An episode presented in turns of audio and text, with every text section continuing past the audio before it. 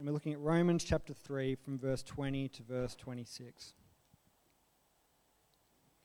For by works of the law, no human being will be justified in his sight, since through the law comes knowledge of sin. But now the righteousness of God has been manifested apart from the law, although the law and the prophets bear witness to it.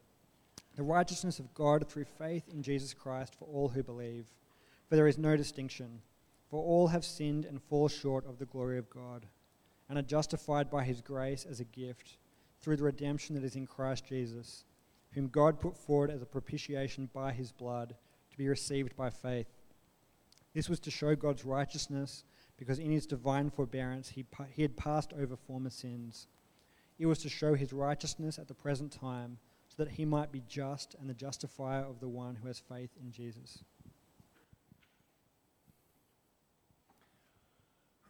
Well, good afternoon. I'm Jeremy. I'm one of the leaders here at church. Thanks for joining us online and thanks for making the effort to be here with us in the building, whether this is your first time joining us or you remember here week after week. Uh, it's great that you can be joining us for our series In Deep. And just to reiterate what Jacob was saying about the Edwards, um, we've been partnering with them since the very first year of City Light. So I think when we started City Light in 2013, they were just about to head over to Italy and be a part of a new gospel work over there and it's great to be a part of this next phase in their missionary journey as well. And they've, they've made a lot of sacrifices for the sake of the gospel, such as the fo- I don't know if you if you connected the dots, but the footage there was of the Irish summer that looked like they were in the Arctic tundra. But um, that's just one among many sacrifices they've made because they believe the gospel is so precious and worthwhile that everybody needs to hear it. And so, if you can support them, that'll be a massive thing. But we're digging into our series in deep. We're now, I think, four weeks in. And uh, it's been great to get into. And if you haven't caught uh, the vibe of what it's about, we are looking through doctrine or through theology. And I hope that, I hope that over this series, you will, you will take away that theology is not boring. A.W. Tozer said, What comes to mind when you think of God is the most important thing about you. Whether you consider yourself religious or not, what comes to mind when you think of God is the most important thing about you. Theology is not just words that we like to use to talk about God, it goes to the very heart of who you are. What you believe about who God is is a profound is, is really profoundly at the central of who you, uh, the center of who you are as well. And as we think these things, these are the highest thoughts a person can think when it comes to God.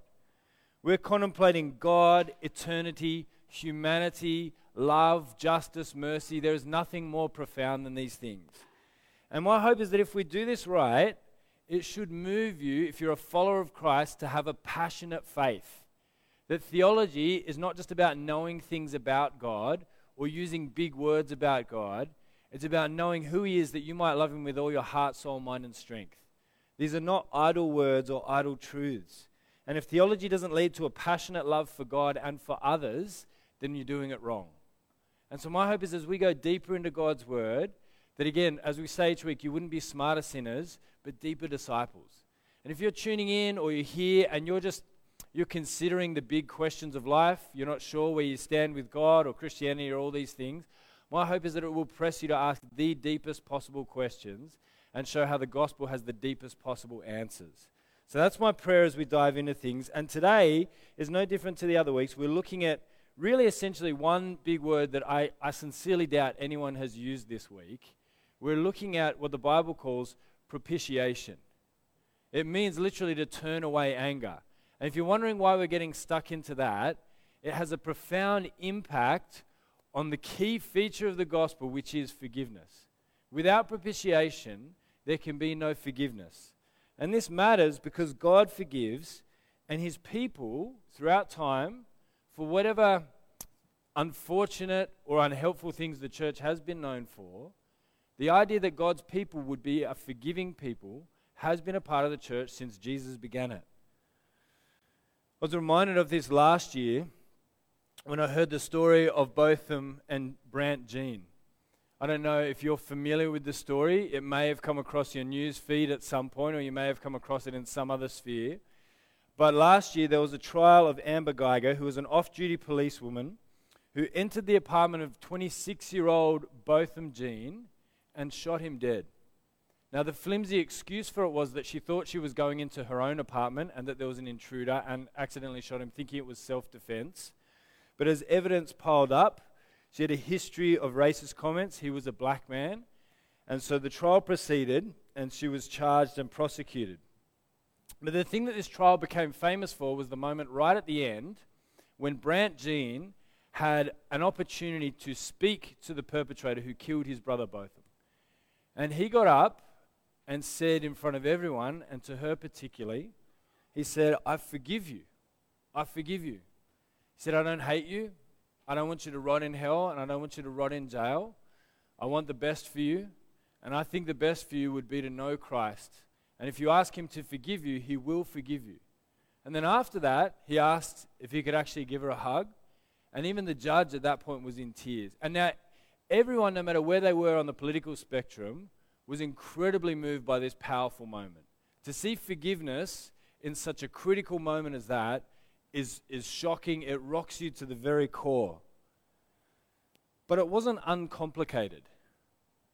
As much as everyone just was floored by this heroic act of forgiveness from Brandt, many of the questions afterwards was why was so much airtime given to his statement of forgiveness and not to his parents who also forgave but also called for deep reform and for justice in the police department. A lot of time was given to this forgiveness and grace, and very little airtime was given to the calls for reform. And it reminded me that forgiveness can be controversial and complicated, can't it? Forgiveness is profound, it's life changing, but it is complicated. And it's complicated even for us people. But I want you to think on this statement Carnegie Simpson says, Forgiveness for man is the plainest of duties, but for God, the profoundest of problems. Now, forgiveness can be anything but plain for us, but he's making a statement that I think I agree with that if forgiveness is difficult for us, in light of how complicated it is for God, it's a plain duty. That it is even more profoundly complicated for God. It is the profoundest of problems. Because God is in the position of longing to forgive a sinful people and at the same time being the sole center of justice in the universe. And it's not as simple as God just being able to get over things, that if He is to be God, He must uphold justice, and yet He longs to love and to forgive a people who have sinned against Him and rebelled. And so, what we're going to do today, I want to prepare you for where we're going today. I'm going to explain the problem that God faced in forgiving our sin. And then I'm going to work through how it is that God, in, in his genius and wisdom, overcame this problem in order to forgive us. But then I'm going to land on something difficult. And that is the challenge that if you are a follower of Jesus, that you too are called to forgive just as you have been forgiven. And that is difficult, and that is complicated, and that means working through things like anger against sin but if we see the gospel clearly, as it is here in the Bible, we will see that just as God has worked through that in order to forgive, so we are called to forgive.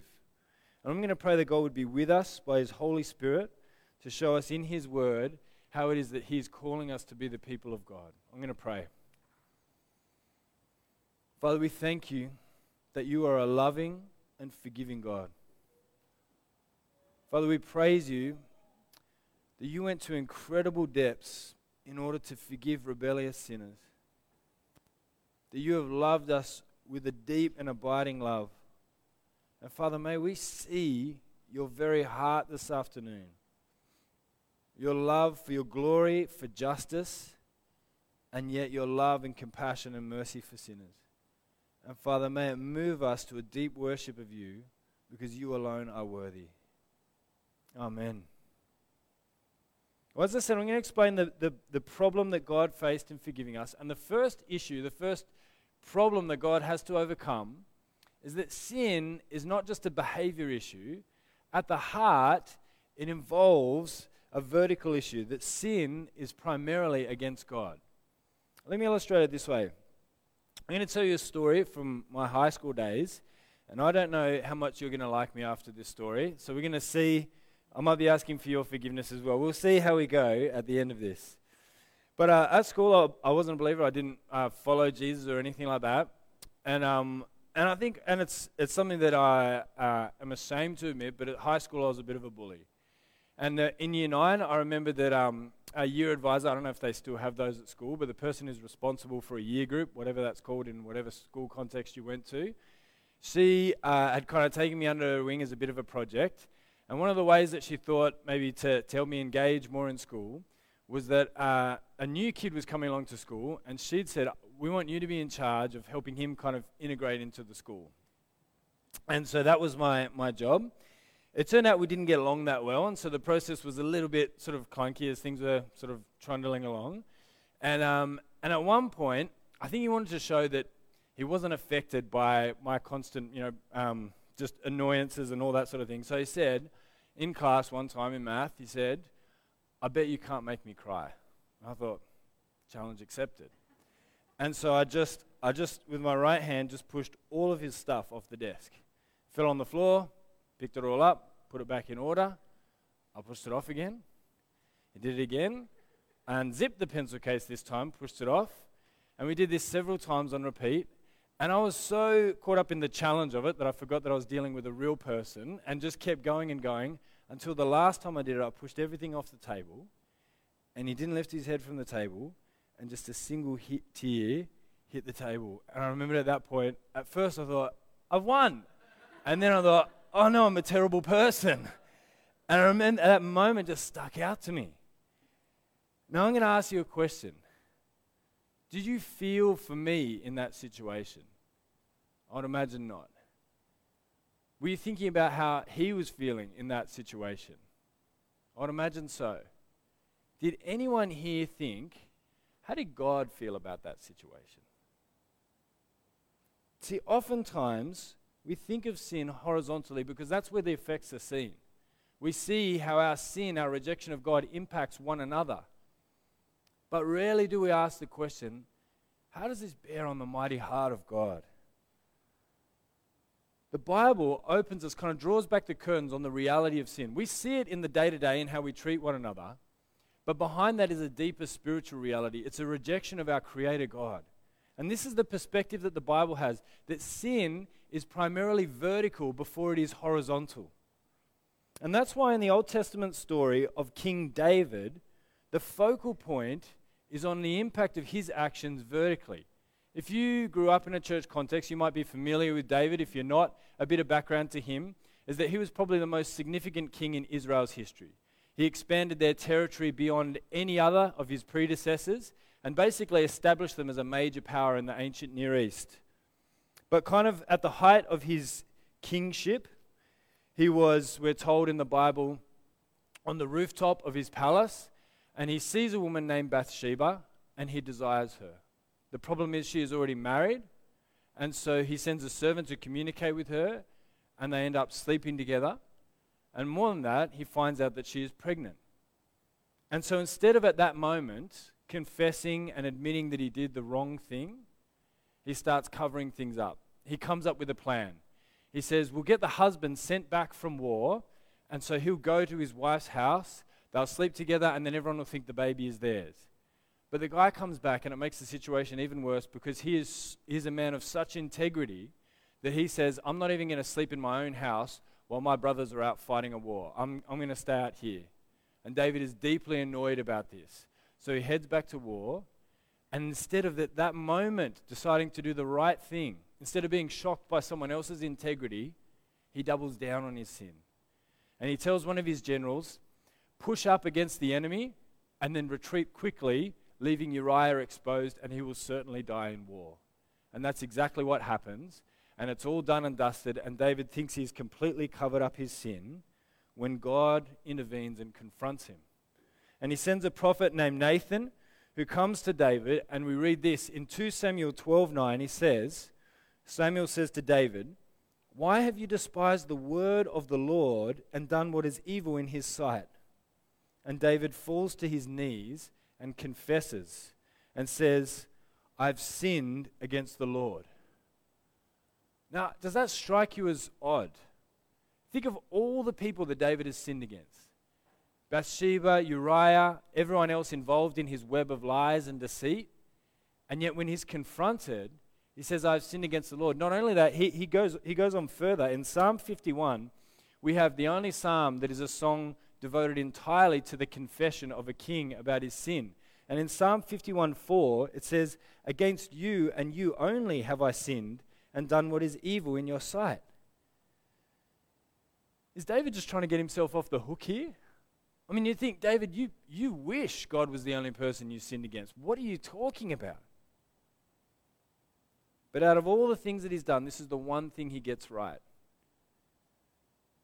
What mattered about his sin was not so much the length and breadth of it, the number of people it impacted, but the height of it.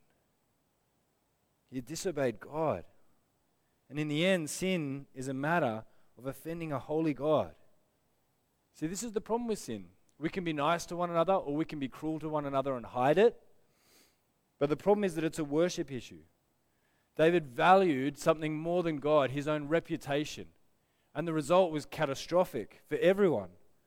But the main issue was that he counted what God had said about murder, adultery, lust, jealousy as nothing. He treated God himself as though he did not even exist, even though he was meant to be ruling God's people. And God said, This is what sin is. We're not all murderers and adulterers, that's true, but we have all counted God as worth nothing. And all, it says in the Bible, are guilty under sin. That's why in Romans 1:18 we read this. For the wrath of God, the anger of God, is revealed from heaven against all ungodliness and unrighteousness of men, who by their unrighteousness have suppressed the truth. Why is God angry? Because we've rebelled against Him. We've said, God, you who are most glorious in the universe, who made the universe and everything in it, everything good that we enjoy, you are nothing to us. More than that, in Romans 1:25 it says, "They've exchanged the truth about God for a lie and worshipped and served the created rather than the creator who is forever blessed." God is angry that things that are not him have been worshipped as though they were him. We take things in this life, relationships, money, possessions, whatever it is, and we worship it as though it was the thing that created us and the very source of our life and the thing that is most valuable in the universe. And God cannot abide that. It's not the truth. We've taken things and said, there, that's God, and God is rightfully angry about it, as we looked at last week. And the penalty that is set is, as it says in Revelation, the lake of fire. It is the second death, the death after death, a judgment to face the anger of God. But the question you may have is, but isn't God a God of love? I mean, wasn't that week two for us in Deep? We looked at the idea of 1 John 4 8, God is love. How can he be so angry? Why can't he relax? Why can't he just forgive like he calls us to forgive? Well, I want you to imagine it like this Imagine there is a judge who, year after year, is tired of offering up weak sentences to people traffickers, who sees the, the impact that it has upon families, upon lives, upon entire communities, and is tired of it, and petitions and gets public support for the penalty becoming the death penalty.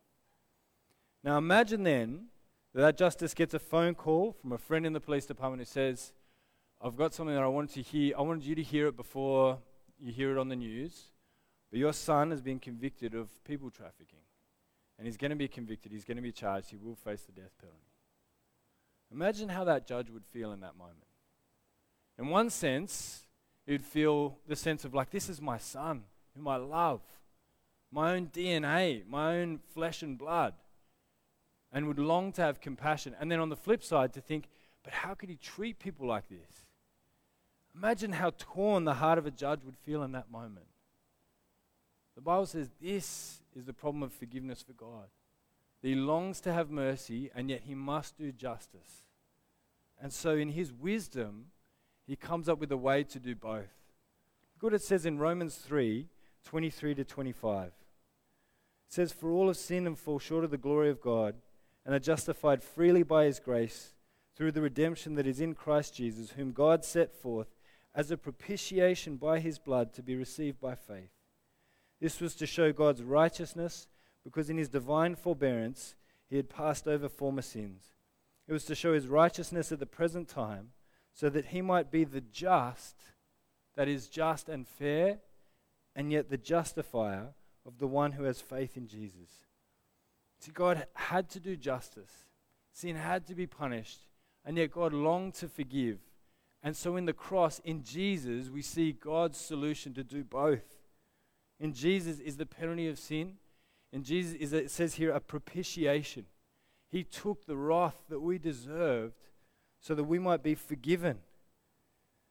It was an act of taking away anger. That's primarily what the cross was. It wasn't just an example of self sacrifice, it wasn't just an example of speaking truth to power and being willing to suffer for it. Ultimately, the cross was Jesus taking the anger that we would have faced. And this is why, of all the moments in Jesus' ministry on earth, this is the one moment before he dies on the cross that we see Jesus genuinely afraid. There are times when crowds are baying for his blood and they come towards him, and he's completely calm. He seems completely in control, unafraid of anyone, what they think of him, or what they'll do to him. But when it comes to the cross, just before he goes there, we're told he's in such terror that he's sweating drops of blood. And the reason is that he was to face something that he had never faced, which was the anger of God for sin. This God of love, Father, Son, and Spirit, who'd been a community of love for all time, God was about to take upon himself the penalty for sin. The Father suffered, the Spirit suffered as Jesus suffered on the cross, the pain of the anger against sin, and all that we might be set free. That's why in 2 Corinthians 5:21 it says, God made him who knew no sin to be sin on our behalf that we might be the righteousness of God. This is the wisdom of God to be just and uphold justice in the universe and not just paper over sin. It's not just a psychological construct, it is real and needs to be dealt with. And so God deals with it and yet demonstrates his love in it. That's why in 1 John 3:16 it says this is how we know what love is that Jesus Christ laid down his life for us. This is how God shows us what is at the heart of genuine love. The truth is that God loves you and he has demonstrated his love for you through blood and sweat and tears. He loves you that much, He would go that far for you. God loves you. He did that much so that you could be forgiven. And so I want to put this to you. If you are listening in, if you are here and unsure about where you stand with Jesus, the Bible says that one day you, you will meet your Maker. And there is a way to actually know that you'll be fully and completely forgiven before that time comes. You can go into that meeting knowing that it will be a joyful reconciliation. Even let me explain it a little bit this way. Winding back to that story that I told you earlier in year 9, in, in about year 12, I, I became a follower of Jesus. I met and understood Jesus for the first time, and it completely turned my life upside down. I felt, I felt really convicted about the way that I'd acted through my high school years and felt pretty awful about it. And, um, and about 20 years on from where, and that just shows how old I am, by the way, if you're just doing the math and adding the ones. About 20 years on from that moment, uh, I had a Christian friend who'd experienced bullying in high school who, who just said offhand that if, those, if the people who had done it had actually reached out and apologized, that would actually mean quite a lot. And I felt really convicted about that. And so I decided to, to track down this guy, and he was still living in Sydney. And so I sent him an email, but I'll be honest, I was nervous about how he'd respond to it. I was worried that maybe he'd feel a little bit insulted by it, that maybe I'd been watching like Billy Madison or something and got suddenly nervous that I might be on his to kill list, or, or, or that it was just like, or that it was mostly for my own I don't know, I was going through some kind of spiritual journey and healing and reparation or something, that there was a selfish motive to it. And so I was nervous about emailing it. I was nervous that, as well, that he might have just moved on and bringing this up was actually making it worse rather than better. But so I'd prayed about it and reached out.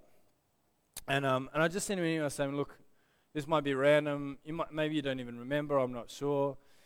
Um, but I feel pretty ashamed about how I acted in high school. I feel like I did those things to make myself feel big rather than um, uh, rather than to be you know genuinely loving. I feel really convicted about that.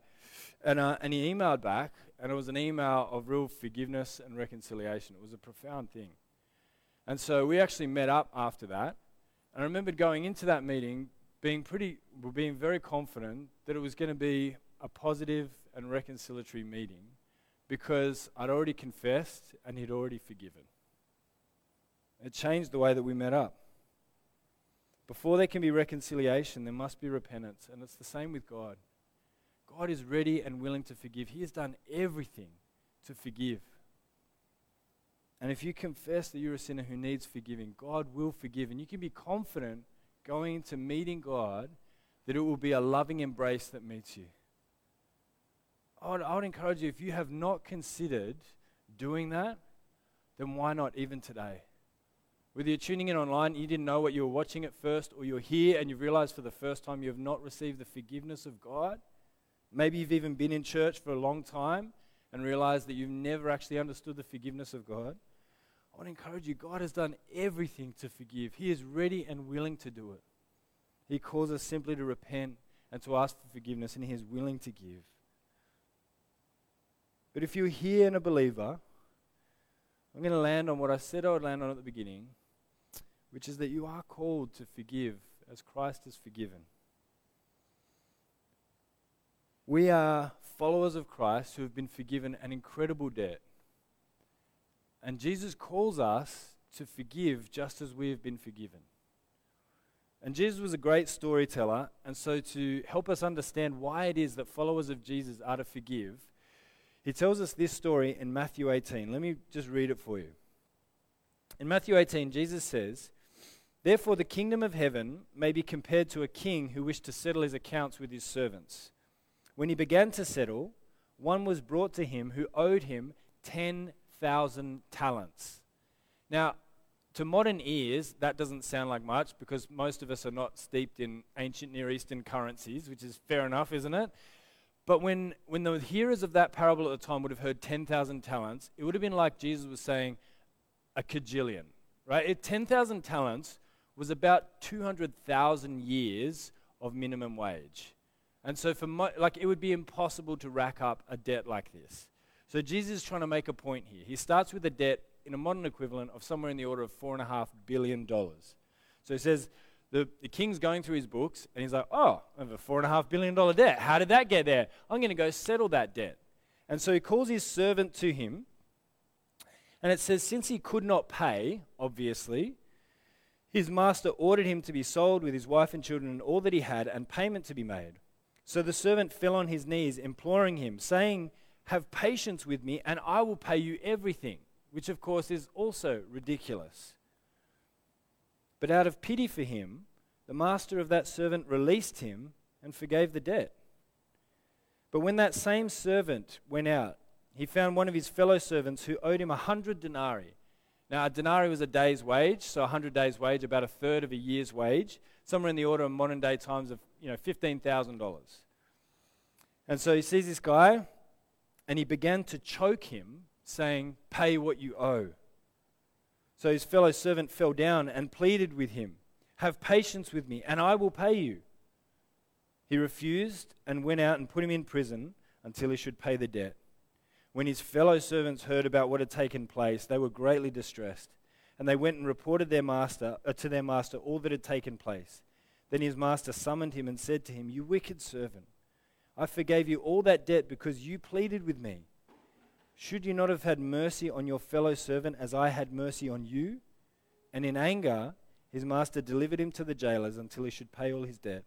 So also my heavenly Father will do to every one of you if you do not forgive your brother from the heart. What is the point of Jesus' story?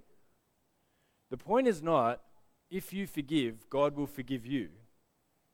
The dynamic in the story is clear. If you have been forgiven an incredible debt, isn't the logical outworking of that to forgive a significant but lesser debt? If you had really been forgiven $4.5 billion, if you were pleading with someone whose your life was in their hands and they forgave you a debt that huge, and you were to walk out on the street and choke out a person who owed you a much smaller amount, it would be crazy, wouldn't it? Jesus is saying it wouldn't happen. He's saying if you have really experienced the forgiveness of God, you're called also to forgive. And so the challenge this week is that in our small groups, in our missional communities, we're going to be putting out the challenge to work through if there is anyone in your life that you've withheld forgiveness from that you want to start working towards forgiveness with? Now, that's not easy or simple. Jesus here doesn't lay out all the difficulty of forgiveness, but we've seen in the gospel how difficult forgiveness was for God, and it is for us too. I know some of you have suffered immensely. It's not a matter of just forgiving, but we are called to forgive. We've been forgiven so much. We are called to work through the pain and difficulty of forgiveness that we might share in the joy of forgiveness as God has. And so, to help you with that, in small groups, we're going to be looking at propitiation and God's forgiveness. But tomorrow also, I'm going to be, be interviewing Anna on our podcast, our weekly one. So, midday tomorrow, tune in for that. Um, and she has a, a, a, background in training, and we're going to be working through some of the difficulties that there are sometimes in forgiving people of, of really significant things. But we want to do this together as a community because we are called to walk together as followers of Christ in the ways of Christ. Jesus has forgiven us so much, and we are called to forgive others. And it will be hard. There's going to be anger and there's going to be tears, but there's going to be healing too. And that's the gospel, isn't it? I mean, Jesus there in the garden in fear, sweating blood, and the rage of God, and then new life and healing and new beginnings. I'm going to pray that as difficult as it is, God would lead us to forgive like He has forgiven. Let's pray. Father, we just, we marvel at your forgiveness, at your love for the lost, for undeserving sinners. And Father, we just, we can't imagine what it was like at the cross for your Son to die, the innocent for the guilty. And so, Father, we pray that you would move us to see any unforgiveness in our life and to begin to work through it. To be a community who follows Jesus in this way and to love one another through it, but all that you might be glorified. And Father, I pray that over this week and over the coming months, there'd be much healing and much working through so that there might be much glory to you. That the gospel might shine bright in this community of believers and all for the sake of your name. And Father, as we as we turn to worship now, may we who are in the room who can't voice our worship just marvel at the wonder of the gospel. And for those tuning in at home, that they would sing loudly of your grace and glory, that you might be glorified in the praises of your people, because you alone have saved. And Father, we pray all of this for the glory of your holy name. Amen.